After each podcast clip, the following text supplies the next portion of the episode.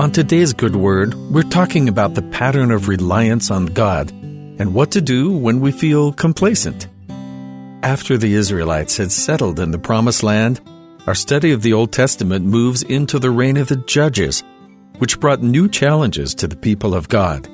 Just like it was prophesied, the Israelites had made it to the Promised Land, but that didn't mean they were free to relax in their devotion to God. Although the Lord had fulfilled all his promises to them, the people of Israel began to fall into a pattern that ignored all he had done.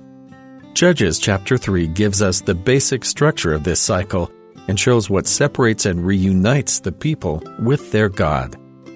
And the children of Israel did evil in the sight of the Lord, and forgot the Lord their God, and served Baalim and the groves.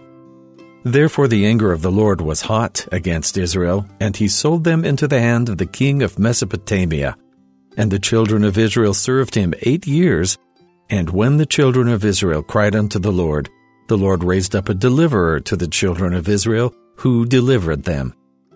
Though the players would change, the Israelites would repeat this pattern for centuries in the Old Testament, every successive generation leaving and then learning of the Lord. This general cycle didn't account for every individual, since there were always valiant followers of God in all times and circumstances, but it does show some of the dangers that face God's people. As covenant people, the Israelites had promised to remain loyal to God, and in return, He would defend and prosper them.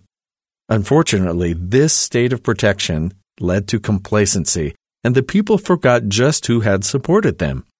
When they failed to stay true to their pledge, God wasn't obligated to maintain the protection He'd guaranteed.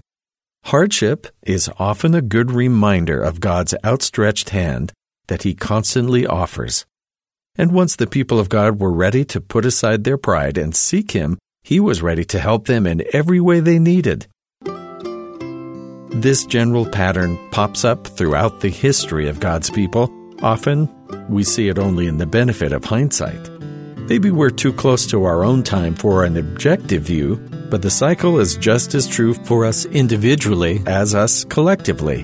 In good times, forgetting the blessings of God that got us there is all too easy. The Lord's people do remember their Savior, whether through their own efforts to stay near Him or by the trials they experience when separated from Him. The commitments we've made in the name of God don't operate under the rules of out of sight, out of mind.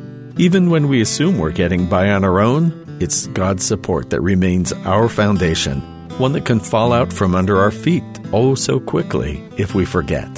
The solution? It's humility. That's what God teaches. Prosperity doesn't have to lead to complacency. Instead, we can turn outward in our comfort, becoming the hands of God to those who are seeking to find solace. When we lose ourselves in God's work, there's less room to get trapped in our own selfish desires. God isn't looking for followers who will only seek Him in the storm. He also needs disciples who have found their bearings to rescue those still fighting the winds. And that's the good word.